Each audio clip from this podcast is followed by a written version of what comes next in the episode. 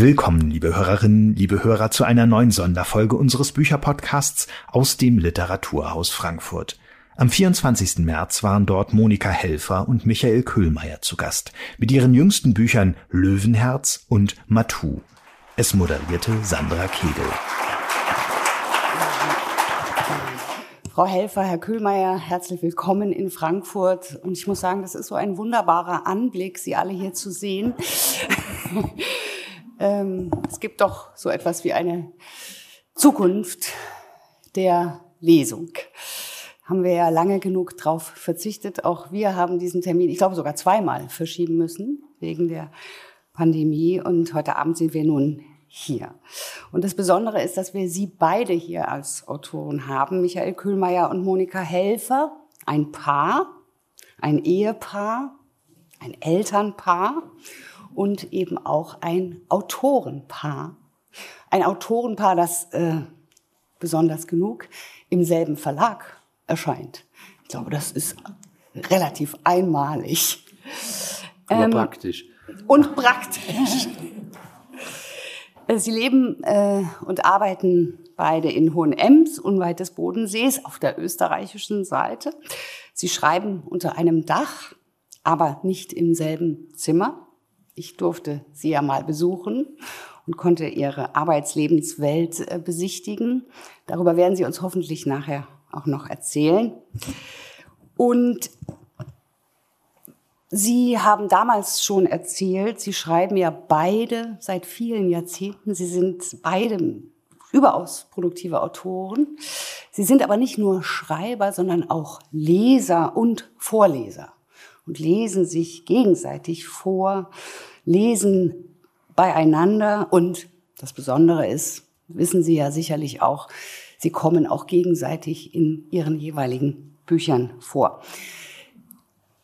Ich muss sie beide nicht vorstellen, es versteht sich von selbst, möchte es aber trotzdem noch mal ganz kurz sagen. Michael Köhlmeier, berühmt geworden mit den freihändig vorgetragenen antiken Nacherzählungen, ein vielfach preisgekröntes Werk. Sie haben Romane geschrieben, Erzählungen, Theaterstücke, Drehbücher, Gedichte, überaus produktiv und wie ein roter Faden zieht sich durch diese Bücher wenn man zum Beispiel etwas wie äh, ein Roman wie das Abendland, ein Meisterwerk in ihrem Schaffen anschaut, das das ganze schreckliche 20. Jahrhundert durchmisst, bis jetzt eben zu dem Roman Matou. Sie kreisen immer um das Spiel zwischen Dichtung und Wahrheit. Darauf werden wir gleich zu sprechen kommen. Und hier anhand eines Katers, der erzählt und der es in sich hat. Monika Helfer, nicht minder produktiv, schreibt ebenfalls kontinuierlich, glaube ich, seit Mitte, Mitte der 70er Jahre. Ja, schon. Ja, ja. Ein, mehr als ein halbes Leben, Romane, Erzählungen und Kinderbücher, auch vielfach äh, preisgekrönt. Und 2020 äh, hat es dann nochmal richtig Fahrt aufgenommen. Das ging buchstäblich Schlag auf Schlag, als sie ähm, den ersten Teil einer Familien Trilogie, wie wir heute wissen, rückblickend, äh, vorgelegt haben.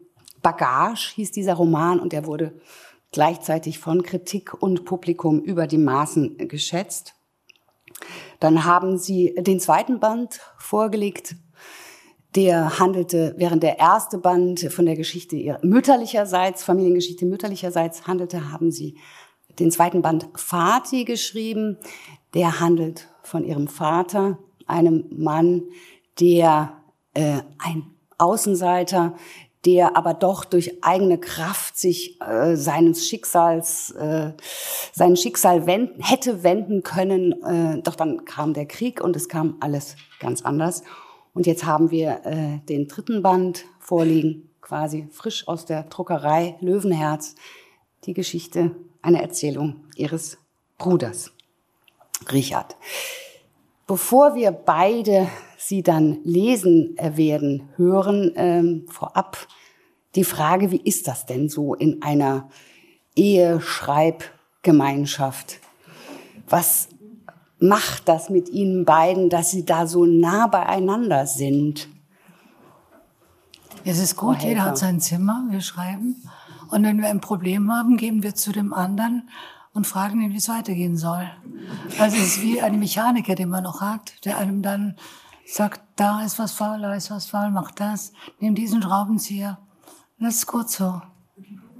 Und wenn die Monika etwas schreibt, was mir besonders gut gefällt, dann wäre ich ganz neidisch und äh, schleiche mich in der Nacht zu ihrem Computer und lösche es.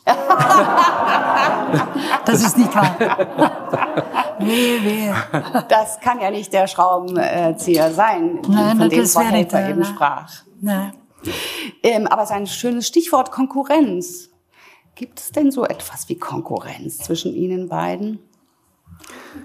Also wenn, wenn es nach 40 Jahren, die wir jetzt verheiratet sind, ich glaube 40 Jahre, wir wissen es nicht mal ganz genau, müssen immer nachrechnen. Wir vergessen auch meistens den Hochzeitstag und haben uns sagen lassen, das sei ein gutes Zeichen. Das ist wie wenn jemand aufhört zu rauchen und er weiß noch genau, wie viele Tage er nicht raucht, ist ein schlechtes Zeichen.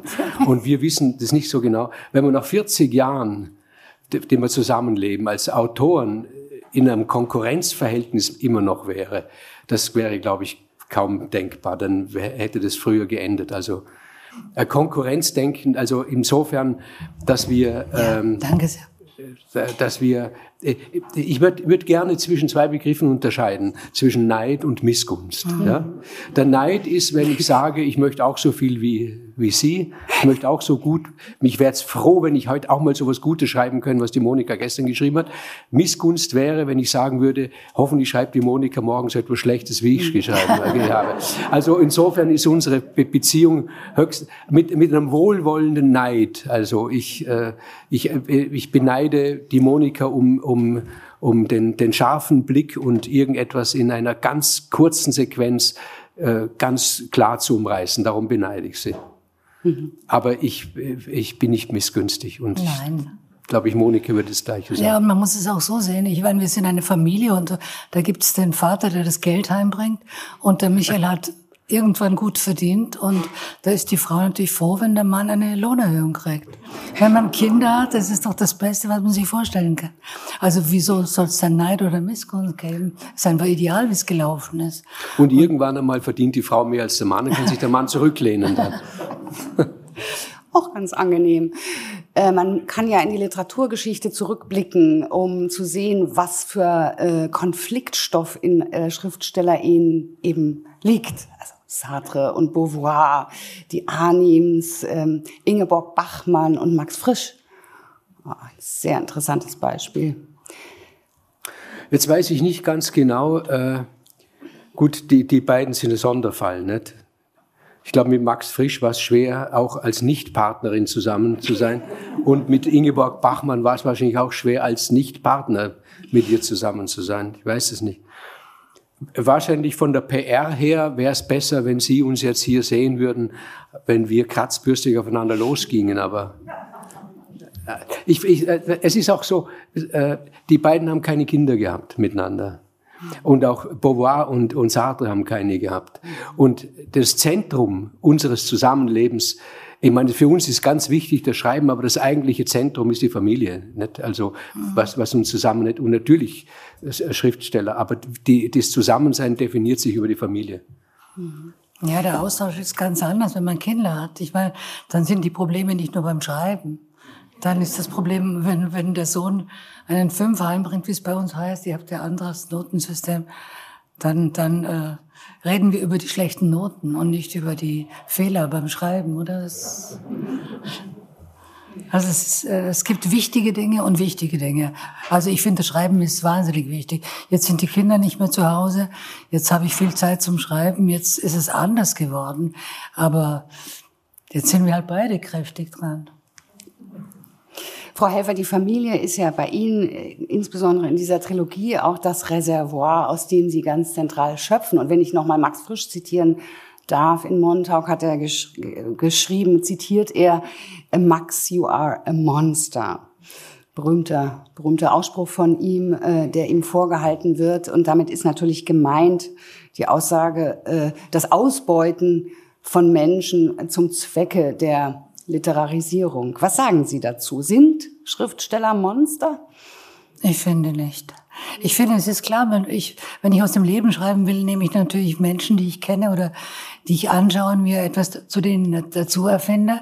Und es ist ja auch immer Fiktion dabei. Was heißt Wahrheit? Ich, ich schreibe über meine Großmutter und ich habe sie nicht einmal gekannt. Sie ist ja gestorben, bevor ich geboren worden bin. Also muss ich viel erfinden. Ich weiß aus Erzählungen und dann muss ich viel Fiktion anbringen, um sie, äh, um sie darzustellen. Also was heißt da Wahrheit? Und Monster? Nein. Also mir war es immer wichtig, wenn ich schreibe, dass die Personen, über die ich schreibe, nicht äh, schlecht wegkommen. Also ich möchte sie nicht schlecht behandeln. Wie ist das bei Ihnen, Herr Kühlmeier? Haben Sie eine, ähm, wollen Sie Ihren Figuren Gerechtigkeit widerfahren lassen? Ich muss noch was zu ergänzen, was die Monika vorhin gesagt hat. Ist natürlich immer die, eine subjektive Sehweise. Ne? Äh, als wir äh, darüber gesprochen haben, als Monika an der Bagage geschrieben hat, wir haben natürlich immer darüber gesprochen, jeden Tag wusste ich genau Bescheid. Da hätten wir, da haben wir uns immer gedacht, so wie die Monika jetzt sagt, ja, im Gegenteil, alle Beteiligten wären damit einverstanden, auch mit der fiktiven Angelegenheiten. Und dennoch äh, war das nicht so der Fall. Nicht? Also die Monika hat anschließend ähm, also auch also Ankündigungen gekriegt, dass sie das gegen das, das Buch einstweilige Verfügung erlassen wird, wo wir dann unheimlich gestaunt haben und gesagt, warum ist das so? Aber das ist halt immer wieder die Sehweise von jemand anders. Mhm. Und je, jemand anders würde die Monika jetzt nicht als Monster bezeichnen, was sie ganz sicher nicht ist, aber, aber dass sie natürlich die Biografien anderer Leute ausbeutet. Mhm. Das äh, es ist halt so, aus der, aus der Ferne ist das immer, wenn, man, wenn wir die Buddenbrocks lesen, denken wir ein wunderbares Buch. Nicht? Und dennoch hat, glaube ich, ein Anverwandter von Thomas Mann eine Annonce in der Zeitung aufgegeben, wo er geschrieben hat, mhm. falls jemand auf die Idee kommt, ich könnte derjenige sein, muss ich sagen, ich bin es nicht. nicht? Also es ist immer subjektiv. Bei mir ist es jetzt bei diesem Buch nicht so sehr. Also bis jetzt hat sich keine Katze bei mir gemeldet, die gesagt hätte, ich habe das falsch dargestellt. Also. Ähm, als Montag erschienen ist, gab es ja großes Aufsehen. Man befand das ungehörig, äh, dieses sozusagen diese direkte Aneignung von Wirklichkeit, wie sie zumindest Max Frisch äh, wahrgenommen hat. Jetzt heute ist Autofiktion wie soll ich sagen, es gibt keinen Verlag, der ohne ein autofiktionales Buch eigentlich zurechtkommt. Äh, gleichzeitig kann man sagen, der erste Bestseller, der je erschienen ist, äh, Goethes Werther, ist nichts anderes als eine Autofiktion. Äh, wie, wie erklären Sie sich äh, diesen, diese, diese aufgekommene Autofiktion unserer Zeit, also von Annie Arnaud bis fragen Sie mich? Ja, ich frage Sie. Ich, ich kann es gar nicht erklären, weil, wie Sie schon gesagt haben, der Werther war das so, also ein berühmtes, wunderbares Buch, äh, Anton Reiser von, von, von Karl Philipp Moritz ist natürlich, was heißt, es ist natürlich Autofiktion schlechthin, von Goethe, Dichtung und Wahrheit, dort ist es ja schon im Titel drin. Also das hat's, ja. hat's immer gegeben, wahrscheinlich, zumindest seit der Moderne hat's das immer gegeben. Warum das jetzt so als etwas Neues gepriesen ist, ich weiß es nicht, Vielleicht ist deswegen, weil diejenigen, die das als Neues preisen, so wenig gelesen haben. Vielleicht, das kann ja auch sein. Das gab's immer, stimmt. Und wenn ich Annie Arnaud lese und ich erkenne mich in, in ihren Geschichten und in, in, der Frau, die sie beschreibt, dann ist das doch was Gutes. Und ich glaube, sie ist deshalb auch so scharfsinnig, weil sie über sich selber schreibt, weil sie einfach weiß, wie es mit ihr war. Das ist ein großer Vorteil, finde ich, für den Leser auch. Hm. Interessant ist, dass Sie beide, glaube ich, überhaupt nur zwei Bücher zusammengeschrieben haben, wenn ich das richtig sehe. Oder waren das mehr? Ja, mehr. Also das gemeinsame Schreiben ist auf jeden Fall, schien mir so nicht Ihre Sache. Gemeinsam kann man ja sowieso nicht schreiben. Also einer schreibt, der andere geht drüber oder umgekehrt. Also gemeinsam schreiben mit vier Händen, also das geht ja nicht. Es ist schon, ja. ich meine, das haben wir dann manchmal auch probiert bei kleinen Sachen, ja. nicht, dass wir da sitzen und gemeinsam Sätze formulieren. Und da kommt man dann drauf, dass ein Satz, zu, das wird jeder wissen, der, der auch irgendwas ganz Kleines schreibt, einen Satz zu formulieren, ist während, der, dem, während des Aktes des Formulierens etwas unglaublich Intimes. Ja. So dass, wenn ich jetzt zu Monika sage, diesen Satz machen wir doch so, dann schäme ich mich fast denn erst wenn er fertig ist, zu, äh, ist es zu zeigen, aber während man dran ist, äh, also wir haben da schon eine gewisse Methode. Zur, zur Zeit schreiben wir ein Buch gemeinsam. Aha. Ja, ja, das sind so Short Stories geht über Krawatten. Doch, Frau Helfer. Ja, es geht, es geht, indem wir ein Thema haben und indem er schreibt eine Geschichte, dann schreibe ich eine andere. Und das Thema ist jetzt gleich, wir schreiben über Krawatten. Also ich schreibe eine Krawattengeschichte, er und so hin und her. Und das gibt dann ein Krawattenbuch. Herrlich. Was würden Sie denn sagen, Herr Köhlmeier, was kann Frau Helfer, was Sie nicht können? In der Literatur. Ja, also da gibt's vieles, mein Gott, gibt sehr, sehr vieles. Aber eines äh, ganz bestimmt, ähm, sie kann auf zwei, drei Seiten etwas sagen, wofür ich länger brauche, mehr Seiten brauchen würde. Also es ist, es ist ja so, die, die Monika ist meines Erachtens eine Großmeisterin, ähm, die den Semant, jetzt sage ich es ganz theoretisch, den semantischen Rekonstrukteur im Leser anzuregen. Also ich will es erklären. Ich brauche, um ein Schiff zu beschreiben, nicht sagen, dass es unter Wasser weitergeht. Das wissen Sie auch. Und äh, bei manchen Geschichten brauche ich nicht alles zu sagen, um zu wissen, wie es weitergeht oder wie, wie der Zusammenhang ist. Im Gegenteil, wenn man zu viel sagt, nehme ich dem, dem Leser etwas weg, dass er selber sich das ausdenkt.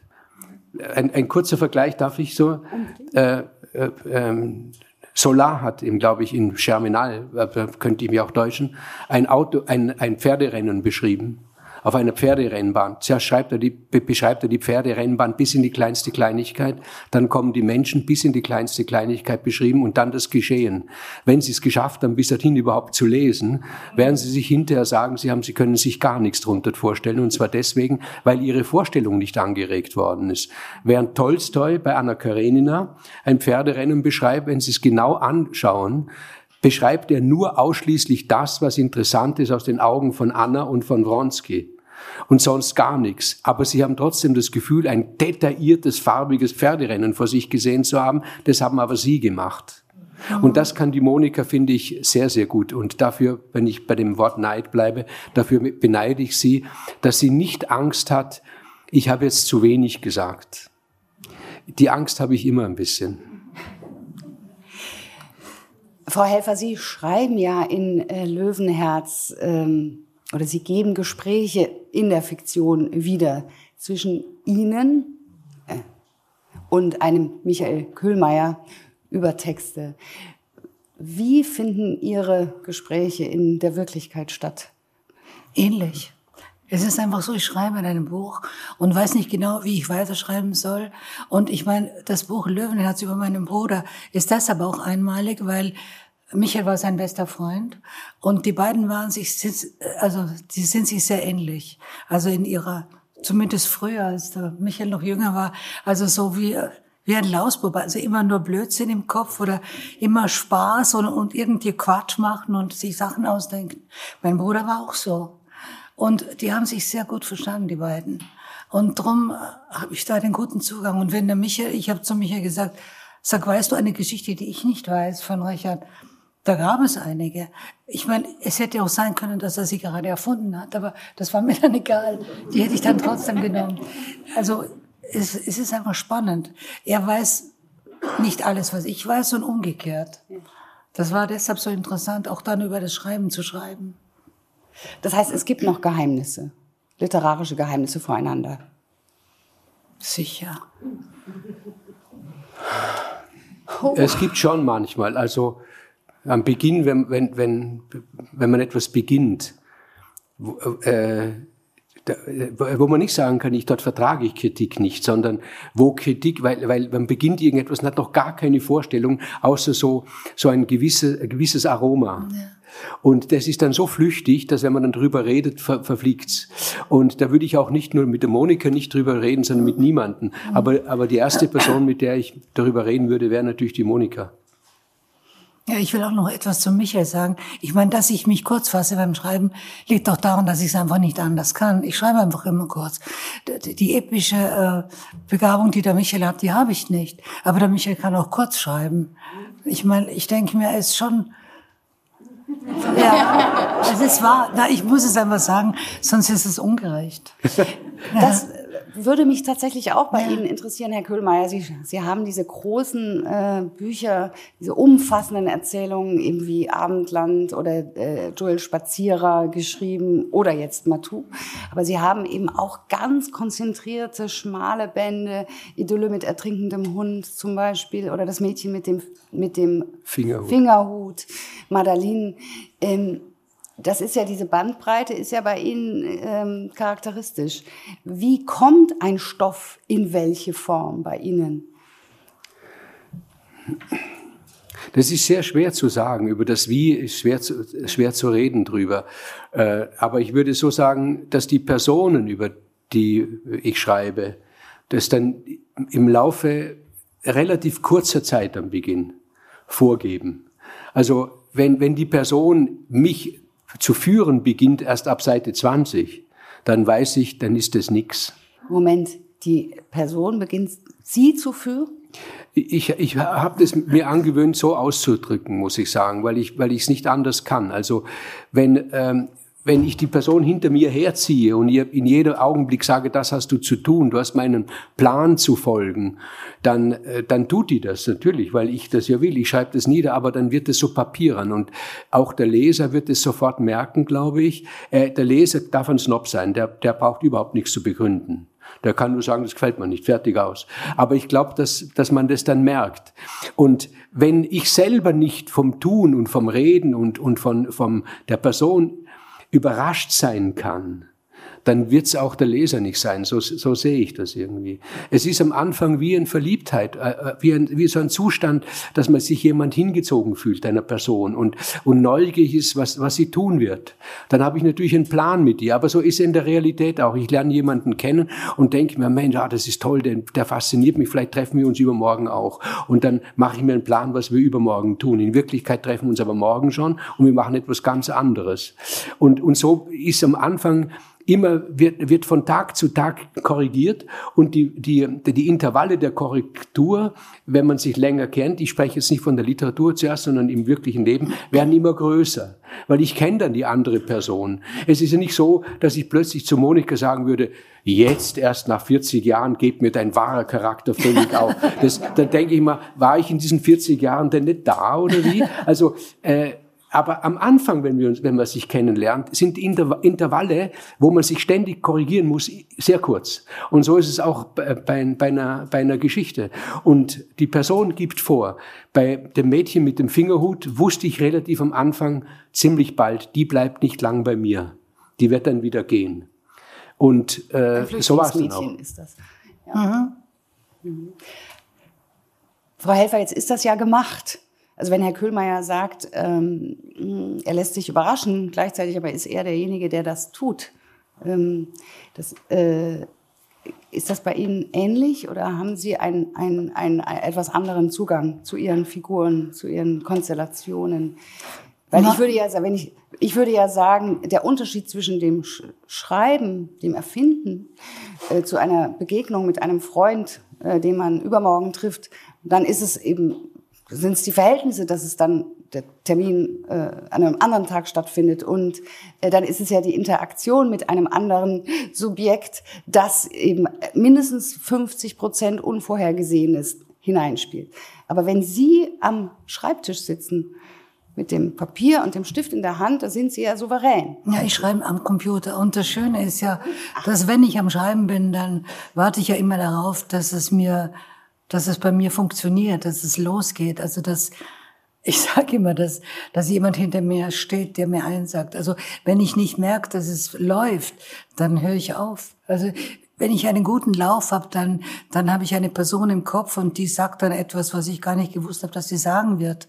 Die sagt, die redet dann einfach. Und das ist bei Michael sicher ähnlich. Also dass einfach die Fantasie mit einem durchgeht.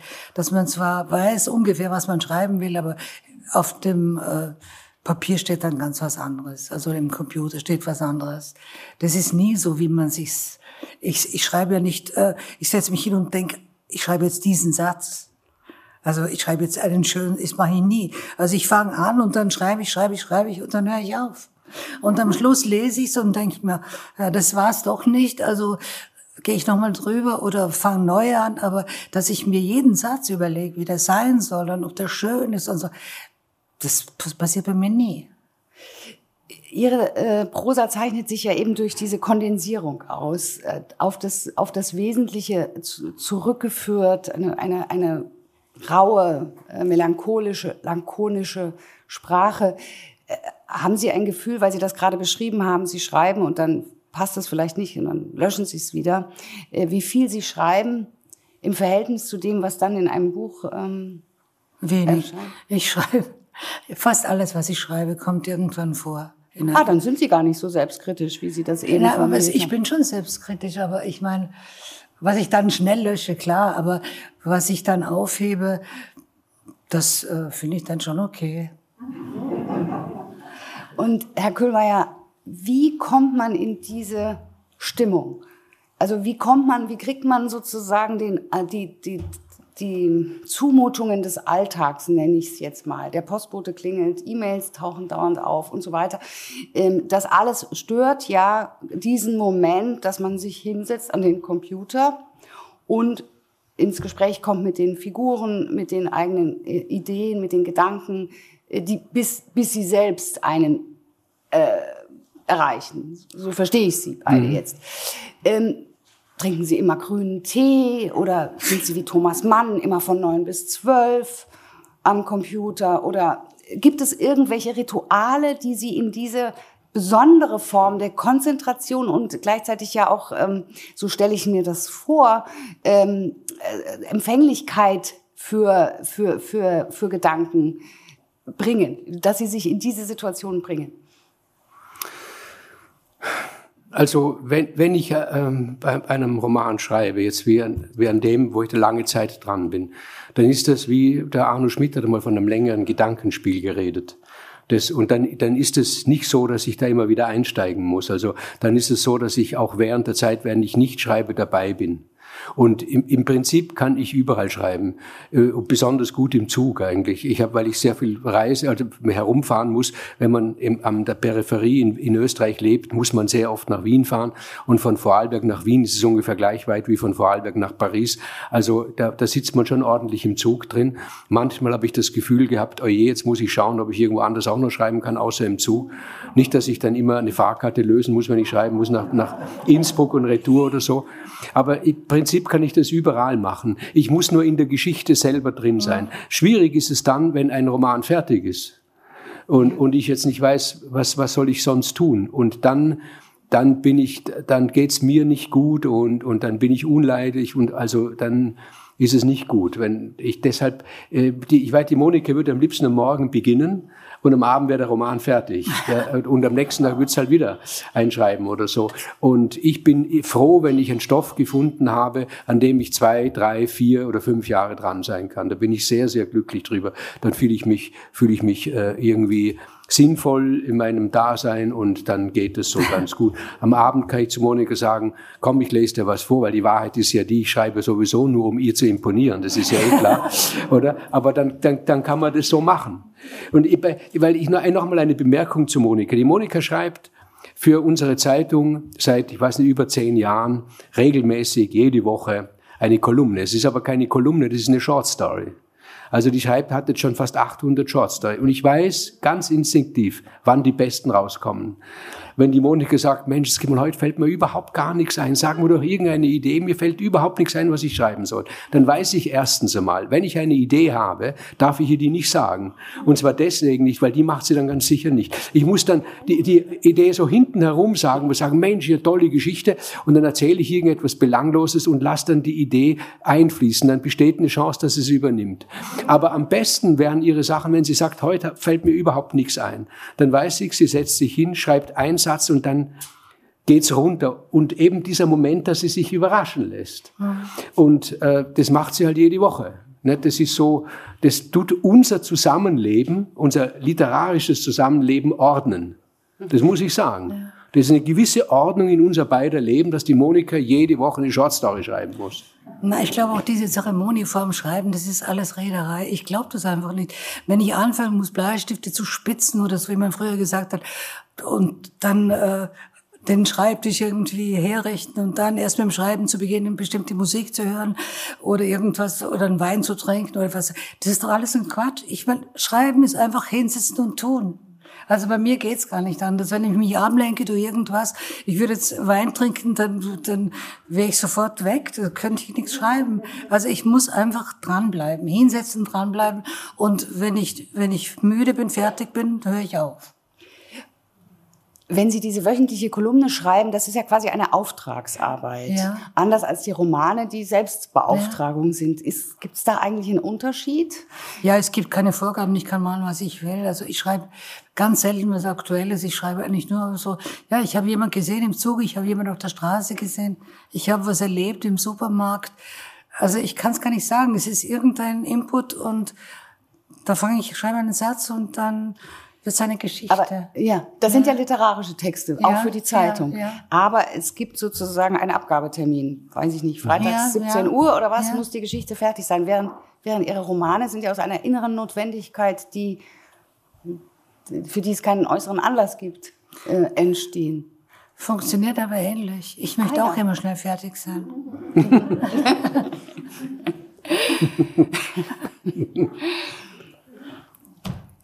Herr Köhlmeier, Sie haben gesagt, Sie haben mehrere Jahre an dem großen Roman Matou äh, gesessen. Wer es noch nicht in der Hand hatte, da ist eine Katze drauf. Äh, diese Katze hat Frau Helfer gezeichnet. Also auch da äh, sind Sie in das Werk Ihres Mannes, ähm, haben Sie sich mit Leider habe ich nicht das Bild auf, der, auf dem Löwenherz gemalt. Nee, das ist Gerhard Richter. Gerhard Richter, ja. Gerhard da habe ich mich ja gefragt, warum. Aber das entscheidet wahrscheinlich der Verlag. Die, das Bild hat er uns das geschenkt. das Bild hat er Ihnen geschenkt, ja super. Ist nicht wahr, ist nicht wahr. Ist nicht wahr. Ist nicht wahr, ist nicht wahr. Ja, der Richter Sohn, weil ich mir das gewünscht habe. Ja? Ja, weil ich den so gern habe. Mhm. Gut, da sprechen wir äh, später drüber. Wir fangen jetzt an mit Matou. Ähm, Herr Kühlmeier, können Sie noch mal ganz kurz in zwei Sätzen sagen, warum eine Katze? Was ist das für ein Tier und was hat es mit diesem Tier auf sich? Also der, der Anlass war der, ich habe irgendwann ein Bild gesehen, einen Stahlstich äh, aus der französischen Revolution. Da sieht man die Guillotine und unterhalb vom Schafott, äh, es waren keine Menschen zu sehen auf diesem Bild, aber unterhalb vom Schafott äh, tummeln sich Hunde und Katzen. Hole noch Wasser. Ah. Tummeln sich Hunde und Katzen und lecken das Blut dort. Und ich habe mir dann gedacht, das ist, also nach so vielen Jahren des Geschehens, äh, hat es was Komisches natürlich, wenn in einer so einer Menschheitstragödie wie der Terror damals für die Katzen das eine, ein De Delikatessenladen ist. Ne? Und dann kam mir halt so die Idee, wie ist das, wenn so ein unglaublich einschneidendes Erlebnis wie die französische Revolution, äh, das aus der Sicht einer Katze zu sehen. Und dann war natürlich binnen kurzer Zeit eigentlich der Plan für den ganzen Roman da, weil eine Katze halt sieben Leben hat. Und äh, ich mir dann gedacht habe, ja, wie wäre es, wenn von der französischen Revolution bis heute eine Katze die Geschichte unseres Kontinents oder ein bisschen unsere Geschichte erzählen würde? Das fand ich äh, eine schöne Aufgabe. Und haben Katzen im Moment äh, überhaupt Konjunktur? Konjunktur? Habe Kerkeling hat auch gerade ein Sachbuch, Liebeserklärung. Die haben, die haben immer Konjunktur. Ja. Die haben immer Konjunktur. Also wenn wir, wenn wir vor fünf Jahren oder zehn Jahren gesprochen hätten, hätten wir auch festgestellt, dass überall viel über Katzen. Die Leute mögen halt Katzen gern, ja, wir auch. Sie auch. Haben Sie sind, Sie gehabt, sind ein Katzenmensch, kein Hundemensch. Nein, inzwischen, äh, das ist, glaube ich, ein Zeichen, wenn man älter wird, dass man alle Tiere besonders lieb hat dann, oder? Je älter man wird, desto mehr mag man die Tiere gern. Aber ich habe es immer gern gehabt. Vor Hunden hatte ich lange Angst, muss ich sagen. Äh, äh, oder vor manchen Hunden, nicht vor allen. Oder vor den Besitzern der Hunde eigentlich. Ne? Hat man ja dann meistens Angst, oder? Ähm, aber Katzen hatten wir immer gehabt. Soll ich was lesen? Okay. Ich beginne direkt vom Anfang. Ich habe meinen Herrn sterben sehen. Sein Tod geschah schneller, als du das Wort sterben aussprechen kannst. Ich hockte unter der Guillotine und leckte das Blut. Der Herr meines ersten Lebens nämlich war niemand anderer als Camille Desmoulins, der Bestürmer der Bastille, der schneidigste Reden- und Artikelschreiber der Revolution, der berühmte, berüchtigte, beliebte Halt, höre ich dich rufen. Du fragst, woher weiß er das? Er ist ein Kater. Er war ein Kater. Er wird immer ein Kater sein. Was wissen Katzen über uns Menschen und über unsere Geschichte? Was maßt er sich an? So fragst du, habe ich recht. Und woher bitte sollte er wissen, was eine Guillotine ist und was ein Revolutionär ist? Und woher obendrein wusste er damals, dass sein Herr der berühmte, berüchtigte und beliebte Camille Desmoulins ist? Auch wenn du den Fluss meiner Erzählung schon an seiner Quelle hemmst, was mir lästig ist, gebe ich doch zu, deine Fragen sind berechtigt. Also noch einmal von vorn. Und diesmal werde ich zunächst von mir selbst sprechen, denn darüber kann niemand mich belehren. Ich beginne ein Unternehmen, welches beispiellos dasteht und bei dem ich keine Nachahmer finden werde. Ich will dir einen Kater in seiner ganzen Naturwahrheit zeigen und dieser Kater werde ich selber sein. Ich allein, Matu, das ist mein Name. Ich verstehe in meinem Herzen zu lesen und kenne die Tiere und ein wenig auch die Menschen. Meine Natur ist von der aller Katzen, denen ich je begegnet bin, verschieden. Ich wage sogar zu, zu, glauben, nicht wie ein einziges von allen Wesen geschaffen zu sein. Bin ich auch nicht besser, so bin ich sicherlich anders. Im Übrigen leicht zu erkennen am kupferroten Fell und der weißen Schwanzspitze und den weißen Tupfen an meinen Pfoten. Wie bekannt verfügen meinesgleichen über sieben Leben oder über neun. Britische und amerikanische Katzen bringen es auf neun, kontinentale auf sieben.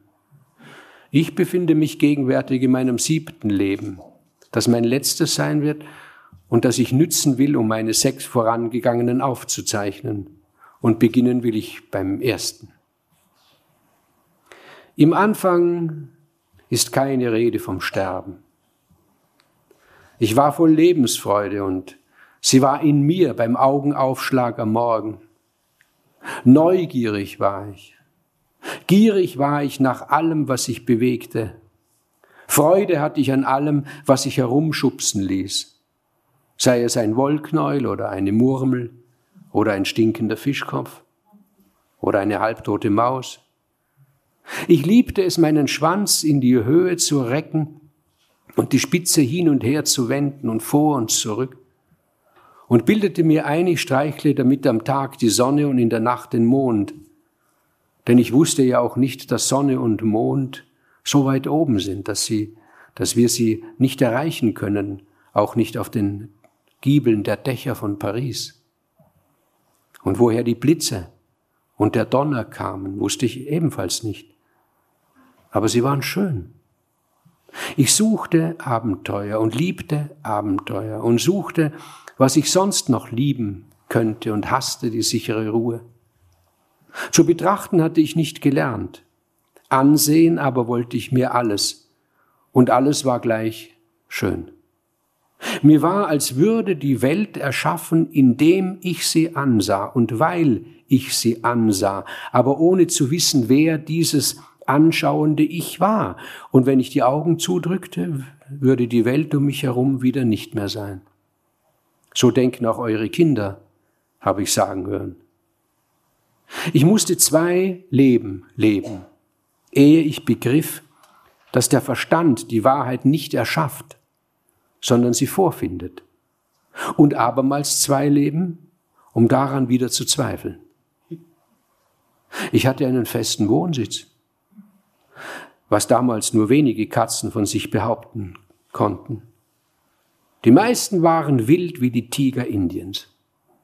Und wenn der Dichter Victor Hugo euch weismachen möchte, Gott, wer immer das auch sein mag, habe uns Katzen nur deshalb erschaffen, damit ihr Menschen einen Tiger streicheln könnt, solltet ihr wissen, dass zu jener Zeit auf den Straßen von Paris solche Liebkosungen durchaus mit Prankenhieben pariert wurden – die oft nicht ungefährliche Wunden zur Folge hatten. Ja, ich war privilegiert. Ich hatte ein Zuhause und ein behagliches obendrein. Und ich war zivilisiert. Ich konnte Milch aus einer Schale schlecken, ohne dass ein Tropfen auf den Boden fiel. Und wenn ich eine Amsel erwischte, schleppte ich sie nicht in die Wohnung meines Herrn und meiner Dame und zerriss sie im Salon und verstreute ihre ungenießbaren Teile über den Teppich im Irrglauben, ich werde dafür gelobt, weil man die Federn und die Därme für ein Geschenk hielte. Zu meinem Haushalt gehörte eine Klappe in der Tür, die nach außen und nach innen schwang, so dass ich ein- und ausgehen konnte, wann immer es mir behagte, auch um die Überreste meiner Beute zu entsorgen. Ich liebte die Straße, die ungesittete dennoch, die Gerüche. Ihr meinten nur, die Hunde hätten eine feine Nase. Bei uns Katzen werden die Augen gepriesen. Ohne Zweifel ist uns der Hund olfaktorisch überlegen, aber besser als ihr können wir allemal riechen. Das Parfum der Dienstmädchen hinter den Ohrläppchen, der zwiebelig pferdige Achselschweiß der Männer, wenn sie schwere Dinge stemmen, die Rippenstücke vom Schwein im Einkaufsnetz der Hausfrau, die weiche Butter im Sommer, die vollen Windeln der Kinder, ein faulender Backenzahn im Maul eines Kaplans. Madeleines, frisch, wie sie im Buch stehen. Die Krankheit der Hure, die Geilheit des Freiers, die Habgier des Pimps, der Aprikosenatem eines kleinen Mädchens, wenn sie mich an ihre Wangen drücken. Der Wagen eines Hundefängers fährt vorbei. Solche Dinge. Ich ging den Damen hinterher und den Herren, und oft musste ich laufen, denn sie nahmen eilige Schritte. Sie liefen irgendwo hin oder sie liefen vor irgendetwas davon. Ich hörte, ich sah, ich roch. Und ich beteiligte mich an den Spekulationen und Diskussionen, die unter meinesgleichen geführt wurden.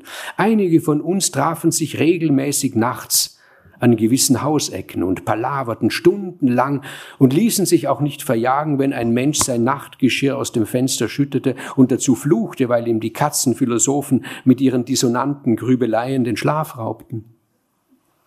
Und bei diesen Disputationen habe ich sehr viel erfahren.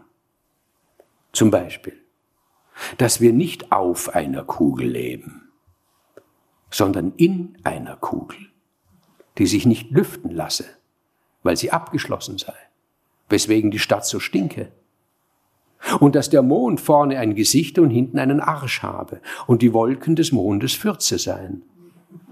Ein weiteres Problem. Die Erde sei entstanden aus einer speziellen Verdichtung der Luft. Außerdem hätten sich in alter Zeit Löwen nur mit Leopardinnen sinnvoll paaren können und Leoparden mit Löwinnen. Denn Löwe und Löwin hätten Schlangen hervorgebracht, Leopard und Leopardin Igel. Und dass neben jedem Lebewesen, ob Wolf, ob Otter, ob Rabe, ob Schmetterling, ob Taube, ob Katze, ob Mensch, der jeweils eigene Tod einhergehe wie ein Schatten. Und dass er auch irgendwie dem ähnlich sehe, der den Schatten wirft, wie der Narr dem, den er verspottet. Die Menschen waren ausgehöhlt vor Erschöpfung und dennoch glücklich. Jeder war nur fünf Schritte weit vom Exzess. Aber nicht nur eure, auch die Gesellschaft der Katzen war in Aufruhr. Auch in unseren Kreisen trat bisweilen ein Voltaire auf oder ein Rousseau oder ein Mirabeau. Da waren erfahrene Kater, die nach menschlicher Lebensrechnung 15 Jahre alt waren. Nach unserer waren es Methusaleme. Und die erzählten von früher. Und sie erzählten, früher sei alles anders gewesen. Und sie meinten damit, ihr Menschen seiet anders gewesen. Gelassener, friedlicher, vereinzelter. Ihr hättet mehr Abstand gehalten und mehr Anstand gehabt. Dafür seien die Plätze früher frei von Blut gewesen. Blut, diese, diese Delikatesse, hätten Herrchen und Frauchen selten in einen Katzennapf gegossen, und wenn, dann nur wenig davon. Ihr müsstet schon einen wohlhabenden Herrn gehabt haben, um an Blut zu kommen, behaupteten die Alten. Oder eure Dame wäre frischweg eine Schlachtersfrau gewesen, aber wer hatte schon so ein Glück? Wir jungen Katzen und Kater, wir lachten und riefen aus was? Blut. Blut soll selten gewesen sein. Was erzählt ihr denn für Sachen? Denn wir Jungen kannten ja die Plätze, wo die Blutpfützen so hoch standen, dass wir nicht durchwarten konnten, ohne unsere Bäuche nass zu machen. Aber die Alten erzählten, so sei es nicht immer gewesen. Ich liebte das Leben. Ja, und ich liebe es immer noch. Ach, glaub mir, lieber würde ich singen als schreiben. Und manchmal schreibe ich singend. Oder singe schreiben, such's dir aus. Dann kommt mir ein Lied unter, ein Couplet, eine, eine Arie, eine Ballade, ein Song, ein Schlager. Und immer dann sollst du wissen, jetzt liebt Matu. Oder was er darunter versteht. Und so wird mir das Böse zum Guten. Das Schlechte macht mich satt. Wie schön ist das liebe Leben in dieser schönen Stadt. Der Schlachter wirft einen Knochen nach mir, weil er mich nicht mag. Am Knochen hängt doch Fleisch dran. Das reicht mir für einen Tag. Hier wachsen die Giebel zum Himmel, vom Himmel peitscht der Blitz, die große Stadt Paris ist mein Reich und mein Besitz. Das Waschweib schüttet den Kübel mit Lauge mir über den Pelz. Die Flöhe mögen das gar nicht dem Pelzchen aber gefällt's. Hier wird mir das Gute zum, das Böse zum Guten und Schlechtes macht mich satt. Nichts liebe ich mehr als das Leben in dieser schönen Stadt. Danke, soweit der Anfang.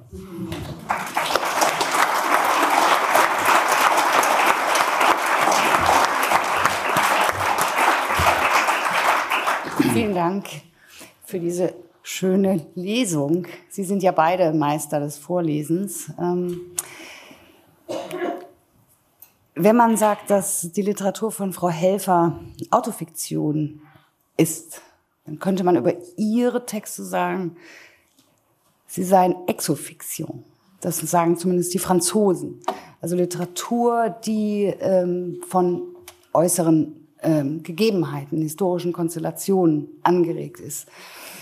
Auch hier durchmessen Sie ja über 200 Jahre von der Französischen Revolution in die Gegenwart. Wir sind im Berlin des 19. Jahrhunderts. Also diese sieben Leben ähm, gehen durch die, durch die Geschichte, durch die äh, große Geschichte. Können Sie damit was anfangen? Mit so etwas wie Sie Exofiction? Oder kommen Sie doch von einem inneren Gedanken? Ich bin so ein untheoretischer Mensch während dem Schreiben, muss ich sagen.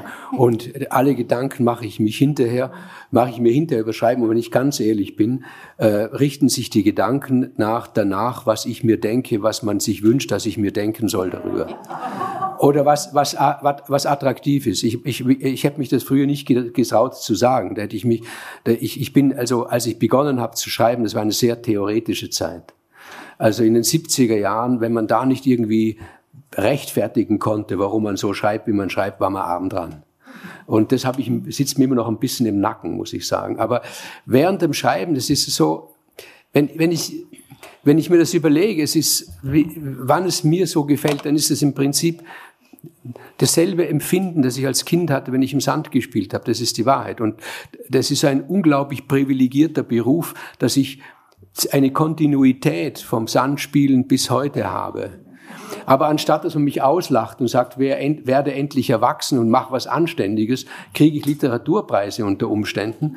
Also ist das schon, ist das schon großartig. Aber so dort zu sitzen und sich zu überlegen, der Kater, wie lernt er reden?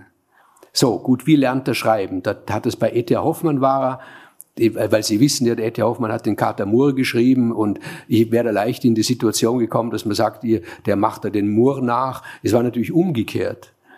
Da hat den, er hat den Matu kennengelernt und der Matu hat ihm Etzes gegeben für den Mur. Nicht? Also da, da bin ich fein aus dem Schneider. Also, aber das sich so auszudenken und dann plötzlich merke ich bei ihm, er hat ganz große Probleme mit, ein, mit zwei Dingen des Menschen. Einerseits mit seinem Gewissen, dass der Mensch sowas wie ein Gewissen hat, dass er also, wenn er jemanden umbringt, sich nicht denkt, ja, das, war, das hat erstens Spaß gemacht und zweitens, war der mir halt im Weg, wie eine Katze denkt, sondern dass das ihm unter Umständen plagt. Und das Zweite ist, dass der Mensch, also er interessiert sich für die Sprache ungeheuer, natürlich, dass der Mensch so etwas erfinden kann wie den Konjunktiv. Das ist für uns so selbstverständlich, das, aber das ist etwas ungeheuer Sensationelles, dass wir zu dem, was ist, uns etwas ausdenken können, was sein könnte. Und das ist etwas, was ihn ungeheuer fasziniert bis zum Ende seines siebten Lebens. In jeder Form. Weil das habe ich mir jetzt angemaßt zu sagen, das kennt er als Tier nicht. Das wäre tatsächlich meine Frage jetzt gewesen. Was ist das äh, Erkenntnisinteresse dieser Katze? Worauf will sie hinaus? Will sie den Menschen erkennen? Will ja. sie den Menschen verstehen? Ja, ja. ohne ohne zu wissen, was ihn ausmacht. Ja. Das ist es ja. Wenn, wir können, Sie können sich einfach die, die, die Sache umgekehrt vorstellen. Angenommen, es gelänge Ihnen, wie auch immer, plötzlich die Sprache der, der, der Tiere zu verstehen. Dann, wär, dann würden Sie doch nicht sagen, ja, das interessiert mich jetzt weniger am Tier und das, es würde Sie alles interessieren, weil alles unfassbar fremd ist und Sie gar nicht wissen, was das Wesentliche und das Unwesentliche ist. Und so ist es bei ihm auch. Die ersten Leben hindurch weiß er nicht, was, was Wesentliches und Unwesentliches ist. Das lernt er erst allmählich kennen. Und ganz viel lernt er über das Lesen kennen. Also, es sind viele Zitate drin, weil er ja, woher, er liest etwas und das speichert er ab und wenn es ihm passt, dann bringt das rein. Schon der Beginn, wo er sagt, wenn ich das jetzt selber verraten darf, aus dem Werkstattgespräch, ja, wo er sagt, ich beginne ein Unternehmen, welches beispiellos dasteht und bei dem ich keinen Nachahmer finden werde. So beginnen beginnen die, die Autobiografie, die berühmteste Autobiografie der Aufklärung, nämlich die Bekenntnisse von Jean-Jacques Rousseau. Oder? Und das hat er halt gelesen. Und du denkst, ja, das passt, das passt mal so gut, also nehme ich's. Er muss nicht zitieren. Er hat, da gibt's niemanden, der im Nachweisen sagt Hallo, sondern er wird sagen, na klar, alles ist Zitat. Alles. Jedes Wort ist Zitat aus dem Menschlichen. Ja, ja, es ist ein überaus äh, gelehrtes Buch auch. Sie sind ja ein großer Leser und das, äh, also man kommt sehr viel klüger raus, als man reingegangen ist in diesen Roman. Jetzt haben Sie vorhin gesagt, äh, Sie, Sie treten in eine Art Dialog mit Ihren Figuren. Ähm, das klang fast so, als würden Sie auch von den Figuren etwas lernen. Was ist denn jetzt Ihre Erkenntnis durch Matou? Was hat Ihnen diese Figur äh, aufgeschlüsselt? Über, über das Katzendasein, aber vielleicht auch über das Menschsein.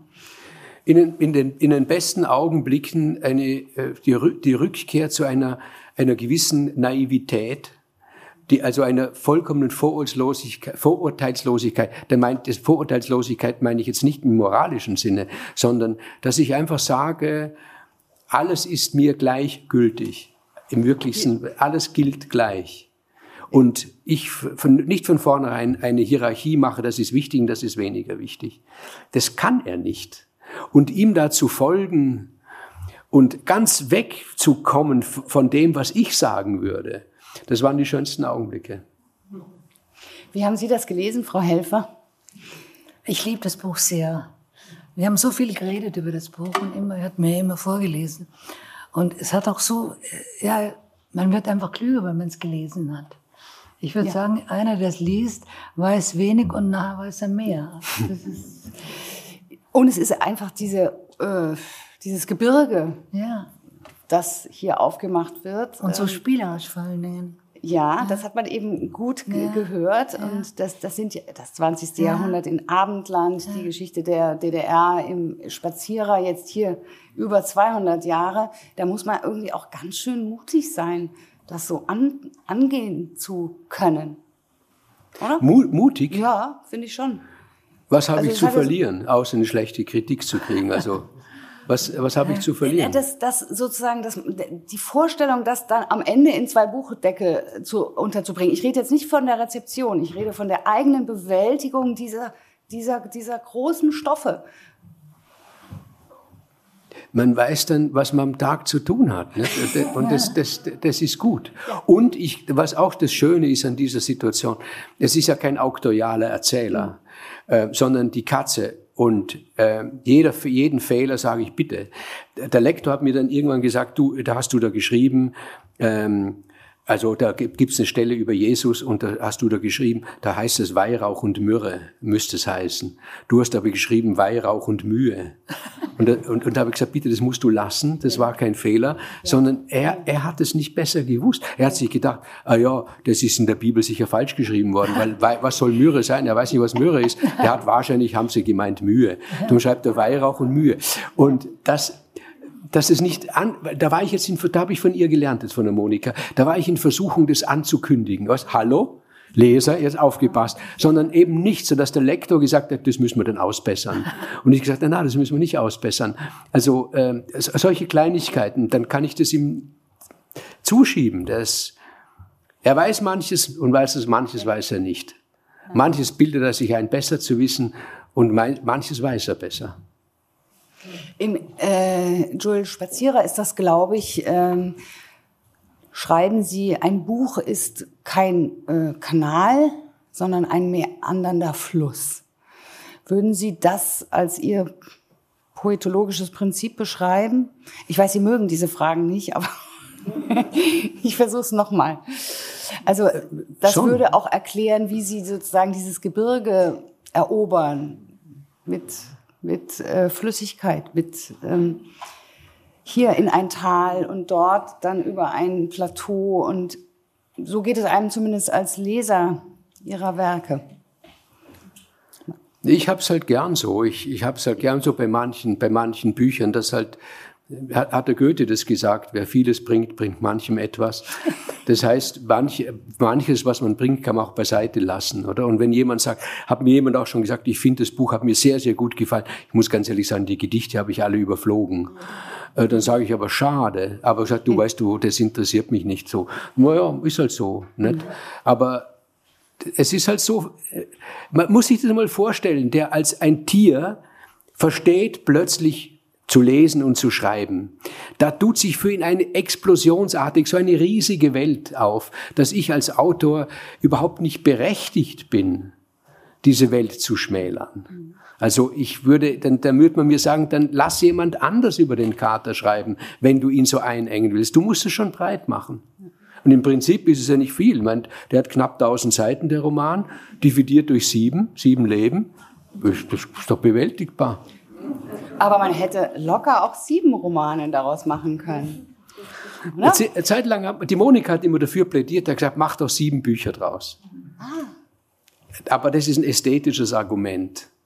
Ich würde, hätte mir auch gut gefallen, vor allen Dingen dem schönen Schuber drin und so, das hat man ja gern. Das hat man ja gern und so. Der Verlag hat gesagt, diese Zeiten sind vorbei. Dann habe ich mit Jo Lendleb, dem Verleger, geredet und der Jo hat dann schon gemeint, 1000 Seiten ist halt wahnsinnig viel. Vielleicht machen wir drei Bände draus. Äh, 333 Seiten wären das so, so im Schnitt. So gut kann ich rechnen. Oder machen wir zwei.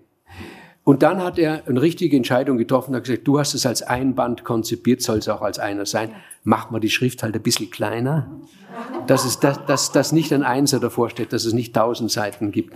Und, und machen wir Dünndruckpapier. Es ist ein bisschen wie in der Bibel, ne? mit ja. dem Dünndruck. Ja. ja. Ja, aber ich, ich verstehe am Ende die Entscheidung des Verlegers, der natürlich nur umgesetzt hat, was sie ihm letztlich mitgegeben haben. Das hm. kann man, glaube ich, auch nicht, sollte man auch nicht äh, von außen da, äh, in dieser Weise eingreifen. Ähm, Frau Helfer, wie ist das denn mit dem Lesen und dem Schreiben? Wovon haben Sie eigentlich mehr? Also ich bin ein Vielleser, ich lese unheimlich viel. Und wenn ich lese, bin ich in einer, in einer anderen Welt. Also das, ich genieße das unglaublich zu lesen. Und ich denke, ich lerne auch viel, wenn ich lese. Ich erfahre etwas, was ich nicht weiß. Das ist immer spannend. Und ich lese jetzt gerade den habe jetzt gerade eine, eine Phase, wo ich alles von Welbeck lese. Manche Sachen hatte ich schon gelesen. Und da denke ich immer, das ist ein un, unheimlich toller Schreiber, also wie der das macht. Und ich meine, ein Schriftsteller liest immer anders wie ein Leser, weil er denkt, wie macht er das raffiniert und so und wie. Ah, interessant. Sie lesen also technisch auch. Also da kommt ja, jetzt wieder macht, der ich, jeder Schriftsteller, mhm. glaube ich. Mhm. Mhm. Das finde ich schon spannend. Und dann weiß man halt selber, macht man es halt, wie man es kann und wie man es macht. Und wie ist das jetzt, weil wir ungefähr dieselbe Situation haben, wenn Sie zusammen sitzen und dann erzählt Herr Kühlmeier von seinen äh, anderthalb Seiten, ich weiß nicht, wie viel man schafft, am Tag zu schreiben, anderthalb Seiten, ist das viel oder wenig? Wenn sie ganz durchkorrigiert sein sollen, ist es doch ziemlich viel. Ist ne? viel, ja. Ja. Ja. Und dann äh, möchten Sie aber auch von Ihrem, äh, von Ihrem, von Ihren anderthalb Seiten erzählen. Nein, nicht unbedingt. Ich meine, es ist ja manchmal äh, reden wir nur über das, was ich geschrieben habe, manchmal über seines. Ja, also wir, wir lesen nicht, jetzt kommst du dran und dann du und dann. Das geht ja nicht. Aber wir haben die Situation Ja. jetzt. Wir müssen jetzt den Übergang finden von dem einen Roman Ja. zu Ihrem Roman. Wir machen es einfach. Okay. Ja. Ähm, ich hatte Herrn Kühlmeier gefragt, was ist sein poetologisches Prinzip? Ich stelle Ihnen jetzt einfach dieselbe Frage. Ja, ich habe keins. Genau. Wenn man äh, Ihre Trilogie liest, kommt man relativ schnell auf den sehr berühmten Satz von Tolstoi, hatten wir ja vorhin eben schon mal, äh, jede Familie, glückliche Familie ähnelt sich und jede, Ja. wie ist es genau, ist jede unglückliche Familie ist auf ihre eigene Weise unglücklich. Ja, das klingt spannend. Ich meine, über eine glückliche Familie zu schreiben, glaube ich, wäre unglaublich schwer. Warum? Weil, weil, weil die Gefahr groß ist, dass es langweilig ist. Also über ein Ehepaar zu schreiben, das einfach nur in Harmonie lebt, das ist sehr unwahrscheinlich. Und das in ein, in, in ein Buch zu fassen, finde ich fast unmöglich. Also muss ich Konflikte einbauen, auch wenn es gar keine gibt. Aber unglücklich ist ganz was anderes. Unglück geht so richtig ans Herz und dann da kommt man nicht aus. Also da muss man in die Tiefe gehen. Beim Glück, ich glaube, Glück zu beschreiben ist wirklich Kunst. Das kommt mir ganz schwierig vor. Das ist ja auch Komik. In einem Buch, in, ein, ein, ein trauriges Buch zu schreiben, glaube ich, ist nie so schwer wie ein lustiges Buch. Und das Interessante ist, dass Sie in Löwenherz, woraus Sie jetzt ja auch gleich lesen werden, es schaffen, ein, ein sehr trauriges äh, Buch ähm, über Ihren Bruder, ähm, Richard, der sich das Leben nimmt als junger Mann. Und gleichzeitig gibt es ganz viele äh, komische, lichte Momente in dieser Erzählung. Ja, weil er auch komisch war. Und ich meine, das hilft mir natürlich, wenn ich ihn beschreibe, dann ich denke, wie er war. Und er war wirklich unglaublich komisch. Oft natürlich auch traurig, aber dann vermischt sich das so schön. Jetzt konnten Sie ihn ja nicht fragen. Herr Kühlmeier erzählte vorhin, dass es manchmal auch Schwierigkeiten gab, fast juristischer Art, äh, dass sich äh, Figuren äh, oder Menschen in ihren Figuren wiedergefunden haben und das eigentlich gar nicht unbedingt wollten. Ähm, Ihren Bruder Richard konnten Sie jetzt nicht mehr fragen, ob er ähm, einverstanden ist damit, dass Sie über ihn schreiben. Das heißt, Sie mussten diese Entscheidung mit sich selbst ausmachen. Ja, ich denke mir, hätte es gemocht. Also ich bilde mir das ein. Ich meine, ich rede ja auch einmal mit ihm, so fiktiv, und dann sage ich, wenn es dir nicht gefallen hätte, tut es mir leid, aber ich hoffe, es hat dir gefallen. Ja. Und wenn Sie sagen, ähm, Ihr Mann ist äh, sein bester Freund gewesen, ein Michael Kühlmeier spielt eben auch eine, eine große Rolle in diesem Roman, ähm, ähm, haben Sie äh, Michael Kühlmeier auch in echt gefragt, was Richard wohl sagen würde? Ja, oft. Er hat ihn ja nicht immer verteidigt. Näher, näher. Also Michael hat ihn immer verteidigt. Der hat, hat gesagt, sei nicht zu streng zu ihm. Der war ja auch so und er war auch so. Also ich habe mir dann hab gedacht, ja vielleicht, ich, ich will ja gerecht sein. Und wie war das für Sie, Herr Kühlmeier, die Geschichte dieses Menschen zu lesen, den Sie kannten, äh, Ihre, Ihre Erfahrungen, die damals einfach eine Erfahrung war und keine Fiktion und dann plötzlich in einer literar literarisierten Form ähm, zu lesen? Erstens mal war es halt wieder Erinnern, sehr viel Erinnern daran, was gewesen ist. Und sehr viele Sachen sind einem halt eingefallen. Und, äh, und es war natürlich auch, auch lustig. Wir haben viel gelacht in der, der Zeit, als die Monika das geschrieben hat. Und wir haben sehr intensiv drüber gesprochen. Aber es war halt auch herzzerreißend. Das ist von, ich meine, es ist, glaube ich, das kann ich ja sagen, jetzt auch wenn die Monika äh, meine Frau ist. Aber es ist eines der herzzerreißendsten Bücher, die ich je gelesen habe. Und trotzdem ist es komisch. Nicht? Es ist, ich habe immer geglaubt, dass die größte Kunst das, Tragisch, das Tragikomische ist. Also ein Charlie Chaplin in The Kid Ja. kann man unglaublich lachen drüber und gleichzeitig zerreißt einem das Herz. Und, und das, das Buch hat auch sehr viel Parallelen zu The Kid. Also da, wie der Richard selber in seinem Leben viel Parallelen hatte zu der Figur des Tramp. Nicht, ich würde es nicht sagen zum Chaplin selber, ja, aber zu der Figur Tramp. des Tramp, dies, dieses heimatlos komisch Traurige, das er immer hatte. Mhm. Äh, Sie haben ja selbst auch einen Roman über Chaplin geschrieben, äh, der äh, als, als großer Komiker eben auch von Depressionen heimgesucht ja. wurde. Also die, diese Verbindung ist irgendwie da. Obwohl Richard, ich glaube nicht, dass der Richard depressiv war. Ich weiß nicht, wie du das siehst, aber Nein, depressiv nicht. nicht. Ich werde einmal drin, die Monike zitiert mich ja mal drin, als ich gesagt habe, er hat, glaube ich, nicht besonders gern gelebt. Mhm. Frau Helfer, dann würde ich Sie bitten, daraus auch vorzulesen. Man, Sie lesen, glaube ich, auch den Anfang dann und dann kriegt man Anfang, ja. gleich einen sehr starken Eindruck von Richard. Löwenherz. Also ich habe das ausgedruckt, weil ich so schlechte Augen habe und im Buch ist es so klein geschrieben.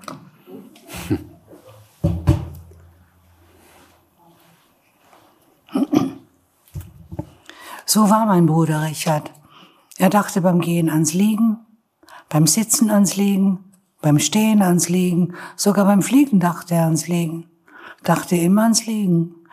Er schlenderte vor sich hin auf seinen verqueren Beinen, wohin sie ihn eben führten, vor sich hin, der Kopf nämlich den Beinen voraus, der wurde ja nicht von der rauen Erde gebremst. Er hob flache Steine auf, ließ sie übers Wasser hüpfen, gern war er beim Wasser. Er bückte sich nach einer Blindschleiche, setzte sie sich auf den nackten Arm und summte ihr etwas vor, Going Up the Country von Kenneth Heath und dachte sich dabei in einen fernen Dschungel, wo ihre großen Schwestern Angst und Schrecken verbreiteten. Ein anderer, der hatte verquere Arme, hatte ihm erzählt, Blindschleichen könnten Gesprochenes von Gesungenen unterscheiden, ebenso wie Schlangen. Auch Fische, sagte er, kommen angeschwommen, wenn man sich mit einem Kassettenrekorder unter entsprechenden Musik ans Ufer setzt und dabei selber eine Ruhe gibt. Mein Bruder hatte den ganzen Tag über den ganzen Himmel in den Augen, und wenn die Blindschleiche dabei von seinem Arm fiel, kümmerte er sich nicht weiter um sie, jedem sein eigenes Durchkommen, ob Tier oder Mensch. Er sah aus wie der hübsche Bruder von Ellen Wilson, dem Sänger von Kenneth Heath, und der war damals schon tot. Er hatte sich mit 27 das Leben genommen, Richard würde es mit 30 tun. Ein Hund lief ihm nach, einer, der verschiedenste Vorfahren vorzuweisen hat, ein struppiger, knapp übers Knie hoher. Eine Sympathie war gleich zwischen ihnen. Er begleitet ihn, bis es eindunkelte und die Sträucher wie Gespenster aussahen. Vor dem Haus, in dessen zweiten Stock er wohnte, bückte sich Richard zu dem Hund nieder und sagte und sprach zu dem Tier im Ton, erst wie ein Lehrer zu einem Schüler, dann wie ein Priester zu einem Ministranten, zuletzt wie ein Komiker zu seinem Kompagnon auf der Bühne. Bleib bei mir, geh nicht fort. Ich nenne dich, wie nenne ich dich? Ich nenne dich Shamash. Du bist mein Sonnengott. Sei Gast in meiner Hütte und wenn es geht, scheiß mir nicht in eine Ecke. Die Zukunft würde geschehen, so oder so. Für Mensch wie für Tier. Ein Hölzchen in den Weg legen konnte man ihr immerhin. In seinem Zimmer, dann klein wie es war, sah er sich nach einer Schlafstelle für Shamash um und entschied, er soll auf dem Boden vor seinem Bett liegen, auf dem ausgedienten Wintermantel, den er dreimal schon zu mir gebracht und den ich dreimal geflickt hatte. Er gab dem Hund Unterricht, beide liegend, Richard auf dem Bett, der Hund am Boden. Nicht nur Blindschleichen, Schlangen und Fische können zwischen Gesagtem und Gesungenem unterscheiden, sondern auch gewisse Säuge, meinte er, bald herausgekriegt zu haben. Wo Richard ging, ging von nun an auch der Hund. Und der Hund folgte, wohin meines Bruders Beine führten. Richard schlug vier Eier in die Pfanne und teilte sie mit Schamasch. Er brachte dem Hund einen vernünftigen Blick bei. So gehöre sich das. Als er sich niederbückte, um das Fell zu streicheln, fand er, dass er schlecht rieche. Morgen, morgen wollte er Shampoo mit an den See nehmen und ihn ordentlich einseifen. Ein gutes Shampoo, falls Shamash eine empfindliche Haut habe unter dem struppigen Fell. Er betrat den Supermarkt, was mit einem Hund verboten war, spielte den Sehbehinderten, schob eine Flasche von dem feinen Nivea Kindershampoo in seine Oberschenkeltasche, die auf derselben Höhe war wie das Maul mit den Zähnen seines Hundes, und ging an den Kassen vorbei, ohne zu bezahlen, starren, leeren Blicks, mit ausgestrecktem freien Arm, den Hund an der kurzen Leine. Schammer spielte mit, schaute vernünftig und verantwortungsvoll. Nach einer Woche konnte der Hund alles, was Richard glaubte, dass ein Hund können müsse. Aus Dankbarkeit zog er sein Leintuch glatt, drückte sein Bettzeug auf der einen Hälfte an die Wand, die andere deckte er mit einem Kutzen ab, den er im See gewaschen hatte. Mit demselben Shampoo wie den Hund dort sollte der Schlafplatz für, für Schamasch sein. Du hast die Probezeit bestanden. Der Hund kapierte und rollte sich auf den Platz ein. Er ist absolut stubenrein, erzählte er mir, ein vornehmer Hund. Sogar mit dem Furzen hält er sich zurück, tut es erst, wenn wir auf der Straße sind. Beide schliefen sie lange und tief und am Morgen roch einer wie der andere. Sie wachten auf zum Frühstück am Sonntag und legten sich gleich danach wieder hin. Richard hatte eine Stelle in Aussicht. Er war ein seltener Fachmann. Er gehörte zur Avantgarde der Arbeiterklasse. Aber erst nach dem nächsten Sonntag noch siebenmal schlafen, dann arbeiten. Am Montag in diesem herrlichen Sommer, noch vor den Schulferien, die Richard sein Leben lang in seiner Jahresplanung respektierte, als wäre er ein ewiges Schulkind, fand er beim Bodensee, wo die Backerlöcher sind, eine Badewanne. Die, die diente vielleicht als Tränke für die Pferde, damit sie nicht von dem Wasser saufen, dem, in dem Mütter mit Kindern badeten.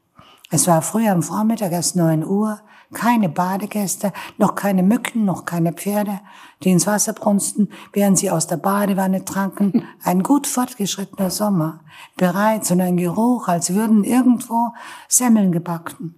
Er zog sein Hemd und die Jeans aus, verknotete sie und verbarg sie hinter einer Weide. Unterhosen hat mein Bruder nie getragen, nicht aus weltanschaulichen Gründen, nicht, nicht einmal aus praktischen Gründen, nicht, sondern weil er nie eine im Kasten gefunden, meistens aber weil er vergessen hatte, eine anzuziehen und es ihm erst in den Sinn kam, als die Jeans bereits oben waren. Die Badewanne hatte die Farbe von Eierschalen und das brachte ihn auf die Idee, denn er hatte einmal ein Kinderbuch illustrieren wollen, in dem ein blaukappiges Zwerglein in einer Eierschale ins weite Meer hinausgefahren. Wo die Wanne angeschlagen war, wucherte Rost. Das Email war rau geworden. Am Boden war eine braune Lache vom Regen. Er riss Zweige von einem Strauch und putzte mit ihnen die Wanne aus. Kinder hatten ein Schlauchboot liegen lassen. Die Luft war weg. Es war schlammverschmiert und voll Schnecken, aber immerhin lag eine Paddel darin. So ging das. Er zog die Wanne ins Wasser, balancierte erst im Stehen und setzte sich am Ende hinein. Schammer sprang ihm nach. Es musste ein Zug im See sein, ein leichter, ein unheimlich leichter, aber ein Zug, denn auf der einen Seite floss der Rhein hinein und auf der anderen Seite floss er wieder heraus. Ohne Zug wäre das nicht möglich.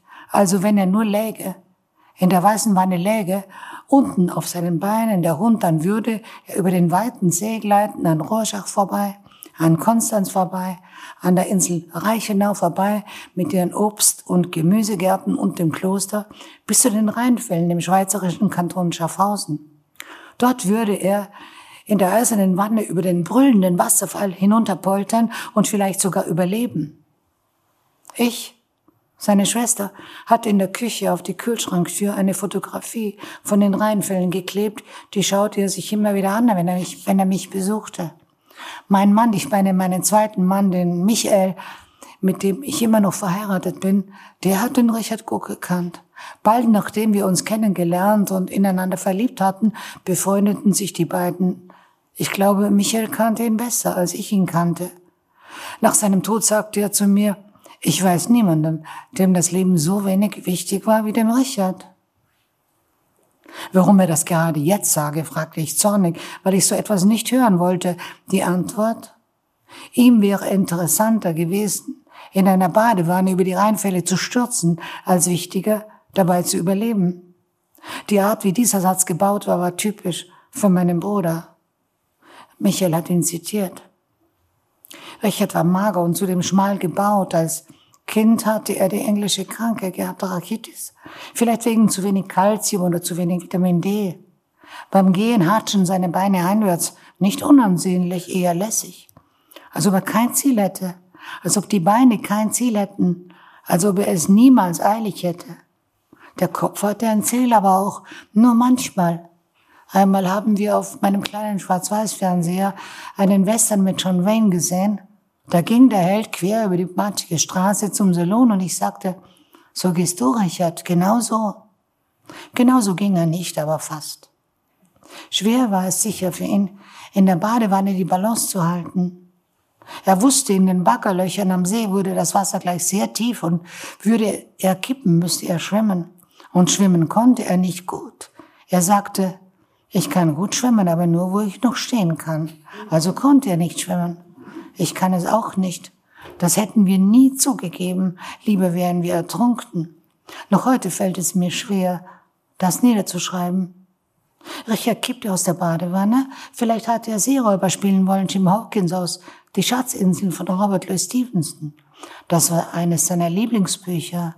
Er hatte es in einem Buchladen auf der Insel Lindau geklaut. Er sagte, es wäre letztklassig, dieses Buch am Festland und dann auch noch zu kaufen. Er wollte Jim Hawkins spielen, wie auf den Mast klettert und Israel Hans mit dem Messer quer im Mund hinter ihm her. Richard war ein erwachsener junger Mann, aber die Hälfte seiner Tage war er nicht Richard, der Schriftsetzer, sondern irgendein anderer, den ihm gerade seine Fantasie diktierte damit er ihn in die langweilige Wirklichkeit hinübererzähle oder aus ihr herauserzähle. Er fiel ins Wasser, ruderte mit den Armen, prostete, schnaubte, schluckte, rief nach Schamasch. Der schaute ihm aus der Badewanne zu, ein privater Gott, der nicht hilft, der vielleicht Gesungenes von Gesprochenem, aber nicht Gesprochenes von Geschrienem unterscheiden kann. Das hätte wie vieles andere davor und danach das Ende meines Bruders sein können. War es aber nicht. Eine junge Frau, nämlich schwanger, dazu mit einem Kleinkind zwischen ihren Schenkeln, den Rücken. Na, da wollte ich jetzt aufhören. Ja, ich lese jetzt noch ein bisschen was anderes. Moment. Ja, genau. Okay. Also es ist so, eine Frau hat ihn gerettet, eine schwangere Frau hat ihn aus dem aus dem Wasser gerettet. Und dieses Kind von der schwangeren Frau, also das, nicht das in ihrem Bauch, sondern das Größere, das hat er dann zu sich genommen, weil die Frau es bei ihm abgeladen hat. Putzi. Die Putzi, die Putzi 1. Am letzten Septemberabend, Kartoffel, Feuer, Geruch lag über der Stadt. Gerade erst waren Richard und Schamasch von ihrer Arbeit nach Hause gekommen, stand eine Frau vor seiner Wohnungstür. Auch sie hatte der nette Nachbar unten hereingelassen. Sie sei die Nachbarin von Kitty, eben dieser Frau. Kitty habe ein Mädchen auf die Welt gebracht. Sie sei noch im Spital und sehr traurig. Sie habe sie gebeten, Putzi zu ihrem Vater zu bringen. Putzi sitze unten im Auto. Ob sie das Kind hereinholen dürfe. Mit einem Unterton, der deutlicher war als der Oberton. Wenn du dich schon bisher so wenig um deine Tochter gekümmert hast, du Halodri, dann tu es jetzt. Ja klar, sagte Richard nur. Ich brauche mich nicht anzustrengen, um sein Gesicht von mir zu sehen. Ein unübertrefflich erwachsener Ausdruck, wie ihn nur jemand zusammenbringt, der nicht erwachsen ist. Ja, ja, klar. Papa, rief Putzi, als sie die Stiege hinaufkletterte, einen Fuß vor, den anderen nach, den anderen wieder vor, den anderen wieder nach. Schamasch wedelte mit dem Schwanz, dass es ihm fast die Hinterbeine vom Boden riss und bellte, aber nur einmal. Sie hielt Richard ihre Ärmchen entgegen. Eine Rotznase hatte sie und schniefte. Er lupfte sie hoch und drückte sie an sich und machte dabei sein unübertrefflich erwachsenes Gesicht wie ein Kind, das nicht mehr ein noch ausweis. Da standen sie nun in seinem kleinen Zimmer, der falsche Papa und die falsche Tochter. Putzes Höschen war nass. Die Frau hatte einen kleinen Koffer dagelassen.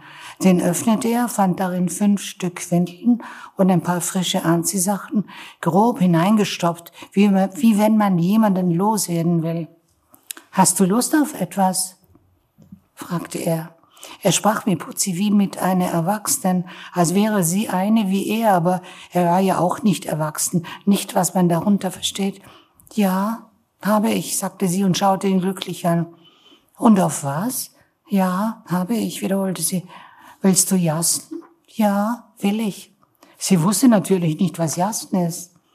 Er holte ein Paket Jastkarten aus dem Kasten und legte die Karten auf. Es sind die schönsten Spielkarten, die es gibt, das ist meine Meinung. Auf jeder Karte ist ein Bild, aus dem man eine Geschichte lesen kann, zum Beispiel das sogenannte Veli, das heißt so, weil darüber Veli steht. Niemand weiß, was das bedeutet. Es ist der Shell Sechser. Ein Grabstein ist abgebildet, ein Trauerbaum senkt sich darüber und merkwürdigerweise sind auch noch eine Eichel und ein Herz darauf. Besonders gut gefiel Putzi der Herzachter mit dem Elefanten, über den eine rot-gelb gestreifte Decke gelegt ist, oder der Herzsechser mit dem Löwen, oder die Laubass mit dem Einhorn und dem Hirsch, die sich beide aufbäumen, oder die Schellass mit dem Schwein.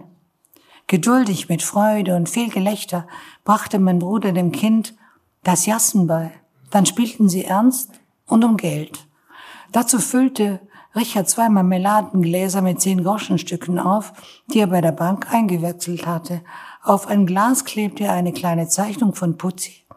Auf das andere schrieb er seinen Namen, seinen vollen Namen, Richard Helfer. Nun fragte er, welche Farbe willst du haben, gelb, rot oder grün? Grün, sagte Putzi. Warum grün? Rot. Warum rot? Grün. Grün heißt Laub, rot. Rot heißt Herz, rot. Gut rot. Er habe erzählt, er mir überlegt, zur Polizei zu gehen, Putzi dort einfach abzugeben. Sie sei ihm auf der Straße zugelaufen. Was tut einer, dem ein Kind zuläuft? Er geht zur Polizei. Ein Mann mit Gewissen tut das. Mit dem Köfferchen in der Hand sei sie ihm zugelaufen. Das habe er aber verworfen. Der Koffer war zu schwer für ein Dreijähriges. Außerdem schaut ihn Putzi so lieb an, so unheimlich lieb. Außerdem kannte man ihn auf dem Posten, weil man ihn schon öfter mit Marihuana erwischt hatte. Allerdings nie genug, um ihn dran zu kriegen. Kittys Nachbarin war auch schon weg. Als Richard das Kind auf den Arm hob, war sie schon halb über die Stiege hinunten, hinunter. Gleich hatte er das Auto abfahren hören. Also kam er mit dem Kind zu mir. Danke sehr.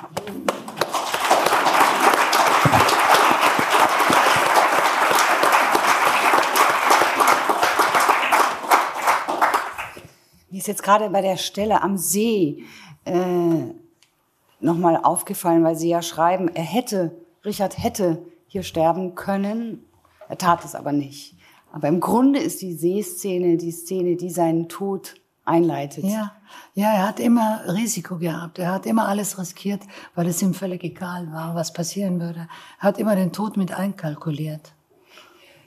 Ihr Vater, äh, den wir aus Fatih kennen, war ein notorischer Buchbesitzer. Äh, ich weiß ja. nicht, ob er sie alle gelesen hat, die Bücher, aber er hat sie alle haben wollen. Er hat Bücher gebraucht um sich herum und das Buch wurde bei ihm ja auch Teil eines Verhängnisses. Ja, na, er hat, äh, er war schon ein Bücherjunkie, hat auch die Bücher gelesen. Hat sie natürlich. auch gelesen? Ja, ja. ja aber er wollte sie auch haben. Er, er wollte sie besitzen, er wollte ganz viele davon ja, haben. Ja. Aber er hat, er, er fand nicht jedes Buch sollte man besitzen. Man wollte, man sollte nur gewisse und gute Bücher besitzen. Also, das war ihm schon wichtig. Und Ihr Bruder, äh, schreiben Sie, ähm, äh, hat womöglich, weil er die Schatzinsel gelesen hat, das nachgestellt. Also auch hier wird Literatur, hier wird ein Roman zu einer Blaupause für, ja. ein, für ein Unheil, das sich hier nur kurzfristig ankündigt, aber sozusagen erst viele Jahre später ja. in, äh, sozusagen in die Tat äh, umgesetzt wird, weil ich würde das zumindest so behaupten, Richard ähm, sich umbringt infolge dieser toxischen Begegnung mit einer, ich würde sagen, Hochstaplerin. Oder? Ja, schon, ja. Schon. Auf ja, jeden Fall mit einer ja, bösen, ja, bösen Frau. Ja, sie ist böse. Sie ist wie ein Dämon, finde ich. Ja. Ja, das passt alles zusammen. Ich meine, es hätte immer sein können, dass er stirbt.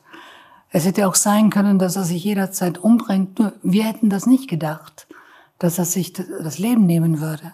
Aber er hat es dann doch gemacht. Aber er hat jedes Risiko ist jedes Risiko eingegangen.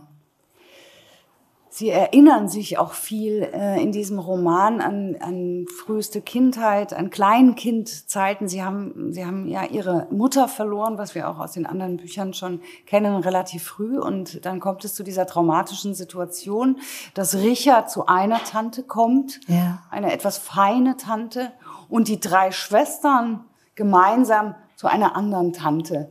Da wohnen dann sieben, acht Leute ja, in, ja. in zweieinhalb Zimmern. Ähm, aber das, das sozusagen die, die Vereinzelung des Bruders, das ist etwas, das, das, das er nie wieder aufgeholt hat.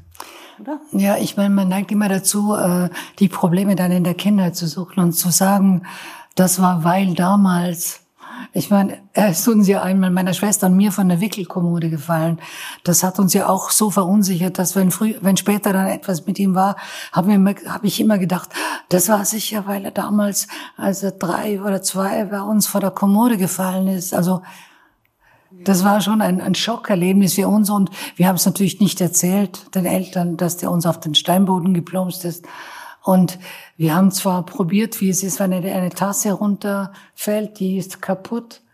Also wir haben, ich zumindest hatte immer Angst, dass er da einen Schaden davon hat, aber das war halt auch sehr kindlich von mir, das zu denken. Ja, der, der Tod ist omnipräsent, dem Hund, wird es auch nicht gut ergehen. Äh, der Säugling Richard, der von der Wickelkommode fällt, da bleibt einem wirklich das Herz stehen äh, an der Stelle. Und die Erzählerin, die ähm, sie, die eben auch sehr viel mit Schuldgefühlen äh, zu tun hat, das wird ja, ja thematisiert. Also das geht so weit, dass äh, die Erzählerin sagt, dass sie womöglich das sich nur eingebildet hat oder geträumt hat. Ja. ja dass die sozusagen der, der, der die Wickelkommode äh, äh, Tragödie gar nicht stattgefunden haben kann. Ja, die hat stattgefunden, aber es hätte sein können, dass was Böses daraus passiert. Und dann eben immer dieser Rück, diese Rückschau auf diesen, auf dieses Erlebnis. Und es sind ja viele Sachen passiert, die, die im Nachhinein merkwürdig waren. Also, das, ja gut, da ist er wieder mal gut davon gekommen. Wir wollen jetzt nicht äh, so ja. viel verraten, ja. ähm, aber wir haben, wir haben ja schon äh, Putzi äh, 1 kennengelernt, äh, das Kind, das, das bei Richard eben abgelegt wird und ähm, äh, sich eine Zuneigung, eine Nähe entspinnt, die dann irgendwann, ah, wir verraten gar nicht, wie es weitergeht, das müssen Sie, müssen Sie lesen.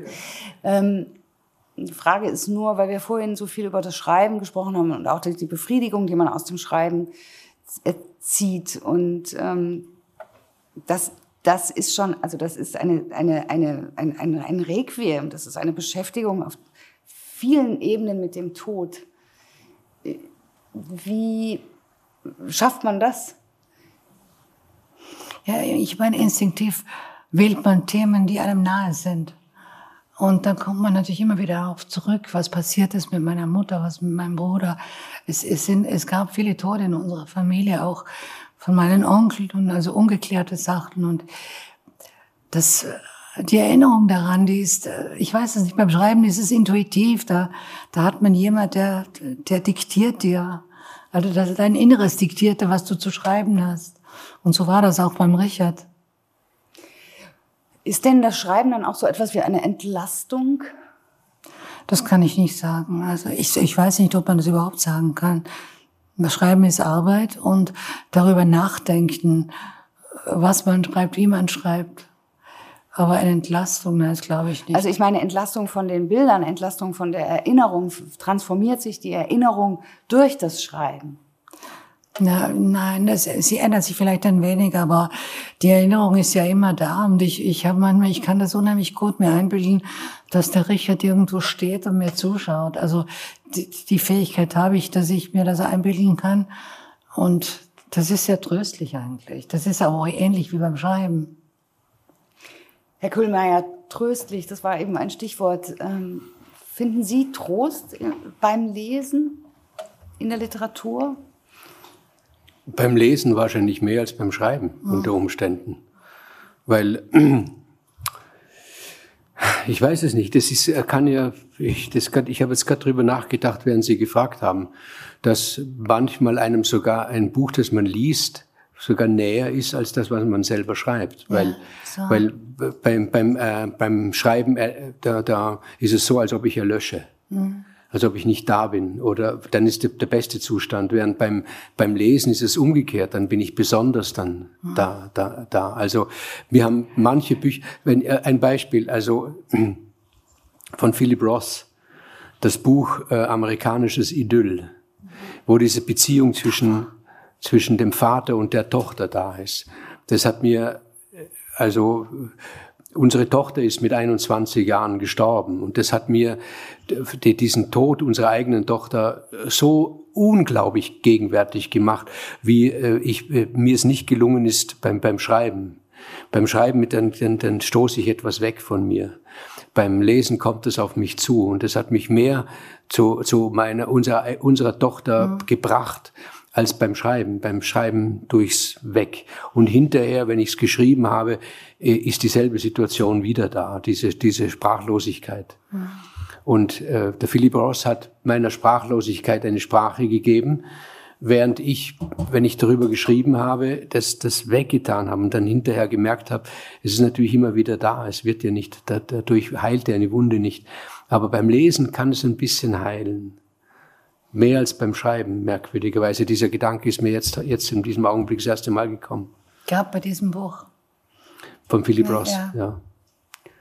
Ich weiß nicht, ob Sie es kennen. Das ist ein, also ich halte das für eines der größten Bücher, die ja. in der zweiten Hälfte des 20. Jahrhunderts geschrieben worden sind.